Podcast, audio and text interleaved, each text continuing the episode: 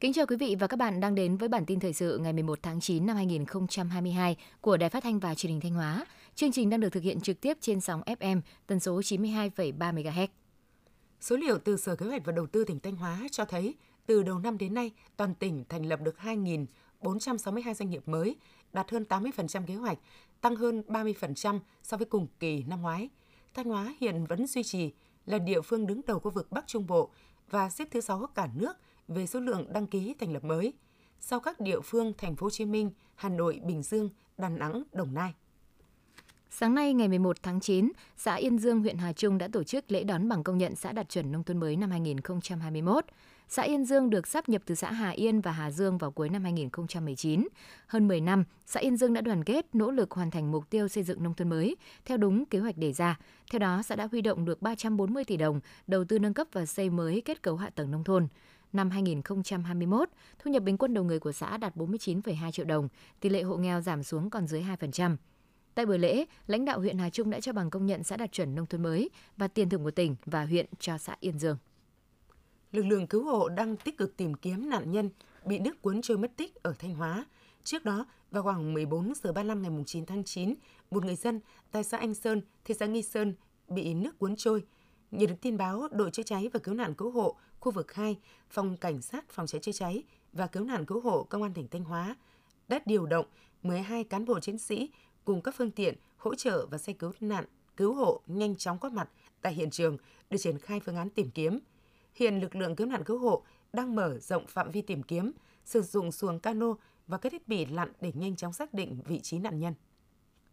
Tiếp theo là phần tin trong nước. Ngày 11 tháng 9 tại Hà Nội, Học viện Báo chí và Tuyên truyền tổ chức lễ kỷ niệm 60 năm ngày thành lập 1962-2022 và đón nhận huân chương độc lập hạng 3. Trải qua 60 năm xây dựng và phát triển, Học viện Báo chí và Tuyên truyền luôn hoàn thành xuất sắc mọi nhiệm vụ Đảng, Nhà nước giao, xứng đáng là một trường đảng, một trường đại học trọng điểm quốc gia về đào tạo giảng viên lý luận chính trị, cán bộ báo chí truyền thông, tư tưởng văn hóa và một số lĩnh vực khoa học xã hội nhân văn khác.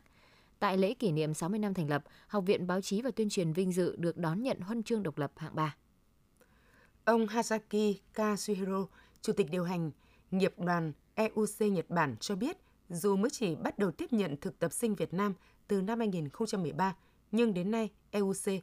đã tiếp nhận trên 3.500 thực tập sinh Việt Nam đến làm việc.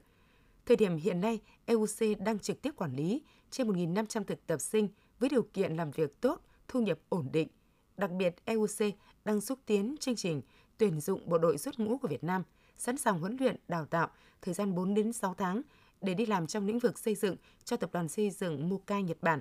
Đây sẽ là điểm nhấn mới trong hoạt động hợp tác, góp phần tạo việc làm cho lực lượng bộ đội xuất ngũ của Việt Nam thông qua đối tác của EUC tại Việt Nam. Mới đây, Bộ Nông nghiệp và Phát triển nông thôn cùng Ủy ban nhân dân tỉnh An Giang chủ trì phối hợp với Ủy ban nhân dân thành phố Cần Thơ, Ủy ban nhân dân tỉnh Đồng Tháp, Ban trị sự Giáo hội Phật giáo Việt Nam tỉnh An Giang và Ban đại diện Phật giáo Hòa Hảo tỉnh An Giang tổ chức thả cá giống xuống các sông Hậu, Tổng số cá thả đợt này là hơn 5 tấn cá giống các loại và hơn 600.000 con cá giống bản địa, loài đặc hữu ở khu vực sông Vàm Nao, sông Hậu như bông lau, hô chày, mè hôi, ét cóc, vồ đém, trạch lấu. Theo kế hoạch, việc thả cá giống, tái tạo nguồn lợi thủy sản liên tỉnh An Giang, thành phố Cần Thơ, Đồng Tháp trên sông Hậu sẽ được tổ chức liên tục từ năm 2022 đến năm 2025 qua đó góp phần tuyên truyền, nâng cao nhận thức về tầm quan trọng và giá trị nguồn tài nguyên thiên nhiên, đa dạng sinh học, đảm bảo cho nghề khai thác và nuôi trồng thủy sản phát triển bền vững.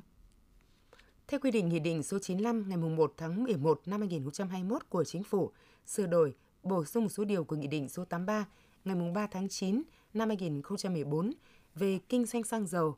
kỳ điều hành giá xăng dầu sẽ được giảm từ 15 ngày xuống 10 ngày, tức là mỗi tháng điều chỉnh 3 lần vào các ngày mùng 1, 11 và 21 hàng tháng. Thế nhưng, với các kỳ điều hành trùng vào ngày nghỉ, ngày nghỉ lễ theo quy định của nhà nước, thời gian điều hành được lùi sang ngày làm việc tiếp theo sau ngày nghỉ lễ. Do đó, theo lịch thì ngày 11 tháng 9 là ngày điều chỉnh giá xăng dầu trong nước theo chu kỳ 10 ngày một lần của Liên Bộ Công Thương và Tài chính. Thế nhưng ngày 11 tháng 9 trùng với Chủ nhật nên sẽ rời lịch sang ngày 12 tháng 9 điều chỉnh giá xăng dầu.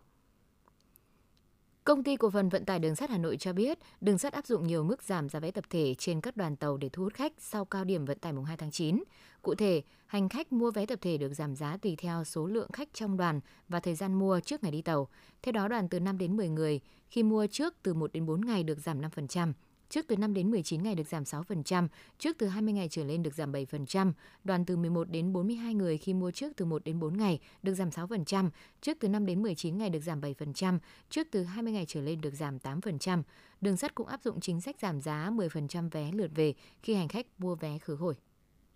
Giải thưởng du lịch thế giới World Travel Awards năm 2022 đã vinh danh Vườn Quốc gia Cúc Phương là công viên quốc gia hàng đầu châu Á. Với kết quả này, Cúc Phương trong 4 năm liên tiếp là công viên quốc gia hàng đầu châu Á từ năm 2019 đến năm 2022. Sau hai lần bị hoãn tổ chức do ảnh hưởng của dịch COVID-19, lễ hội cà phê Buôn Ma Thuột, lễ hội cấp quốc gia sẽ tái khởi động vào năm 2023. Lễ hội cà phê Buôn Ma Thuột lần thứ 8 với chủ đề Đắk Lắk điểm đến của cà phê thế giới diễn ra từ ngày 10 đến ngày 14 tháng 3 năm 2023. Lễ hội cà phê Buôn Ma Thuột lần thứ 8 nhằm quảng bá thương hiệu cà phê Buôn Ma Thuột, phát triển cà phê đặc sản Việt Nam, từng bước đưa Buôn Ma Thuột trở thành điểm đến của cà phê thế giới, góp phần nâng tầm giá trị và khẳng định vị thế cà phê Việt Nam trên thị trường thế giới. Vào ngày 15 tháng 9 tới, Đại hội đại biểu Nam y Việt Nam lần thứ hai sẽ được tổ chức tại khách sạn La Thành Hà Nội với sự tham dự của hàng nghìn hội viên ở khắp các tỉnh, thành phố trên cả nước. Theo thầy thuốc ưu tú, lương y dược sĩ chuyên khoa 2 Nguyễn Đức Đoàn cho biết, kế thừa và phát huy tư tưởng Nam Dược Trị Nam Nhân của Thiền sư Tuệ Tĩnh, Hội Nam y Việt Nam sẽ hoàn thiện hệ thống tổ chức theo hướng hiện đại và hiệu quả. Hội cũng chú trọng phát huy ý chí, năng lực trí tuệ của các hội viên trong công tác nghiên cứu khoa học. Ngoài ra, Hội Nam y Việt Nam cũng tập trung phát huy tiềm năng của các lương y trẻ và tâm huyết, đoàn kết, quyết tâm xây dựng thương hiệu Nam y Việt Nam ngày càng vững mạnh, thích ứng với bối cảnh hội nhập toàn diện với thế giới. Theo Trung tâm Kiểm soát Bệnh tật tỉnh Bà Rịa Vũng Tàu, số ca mắc sốt xuất huyết trên địa bàn tỉnh tính từ 1 tháng 1 đến nay là 11.417 ca, tăng 14,7 lần so với cùng kỳ năm 2021. Đáng lo ngại, đã có 11 trường hợp tử vong do sốt xuất huyết, chiếm tỷ lệ 7,8% trên tổng số ca sốt xuất huyết nặng. Hiện các cơ sở y tế của tỉnh đang điều trị 226 trường hợp mắc sốt xuất huyết. Trước tình hình đó, Ủy ban nhân dân các xã phường thị trấn trong tỉnh đã đồng loạt tổ chức lễ gia quân thực hiện chiến dịch diệt loang quang phòng chống bệnh sốt xuất huyết đợt 2 năm 2022. Trong chiến dịch diệt loang quang đợt này, Sở Y tế tiếp tục tổ chức 4 đoàn đi kiểm tra giám sát công tác phòng chống sốt xuất huyết tại các huyện, thị xã, thành phố trên địa bàn tỉnh. Ngày 11 tháng 9, Phòng Cảnh sát Giao thông Công an tỉnh Ninh Bình cho biết khoảng 11 giờ ngày 10 tháng 9, tại km 274 quốc lộ 1A thuộc địa phận phường Yên Bình, thành phố Tam Điệp. Trong lúc làm nhiệm vụ, tổ công tác trạm cảnh sát giao thông Tam Điệp thuộc phòng cảnh sát giao thông công an tỉnh Ninh Bình đã phát hiện xe ô tô tải biển kiểm soát 34H 02341 có nhiều dấu hiệu bất thường. Tại hiện trường, tổ công tác phát hiện trên xe vận chuyển hơn 2.000 chai rượu do nước ngoài sản xuất. Toàn bộ số hàng trên đều không có hóa đơn chứng từ chứng minh nguồn gốc, xuất xứ, trị giá khoảng 2 tỷ đồng.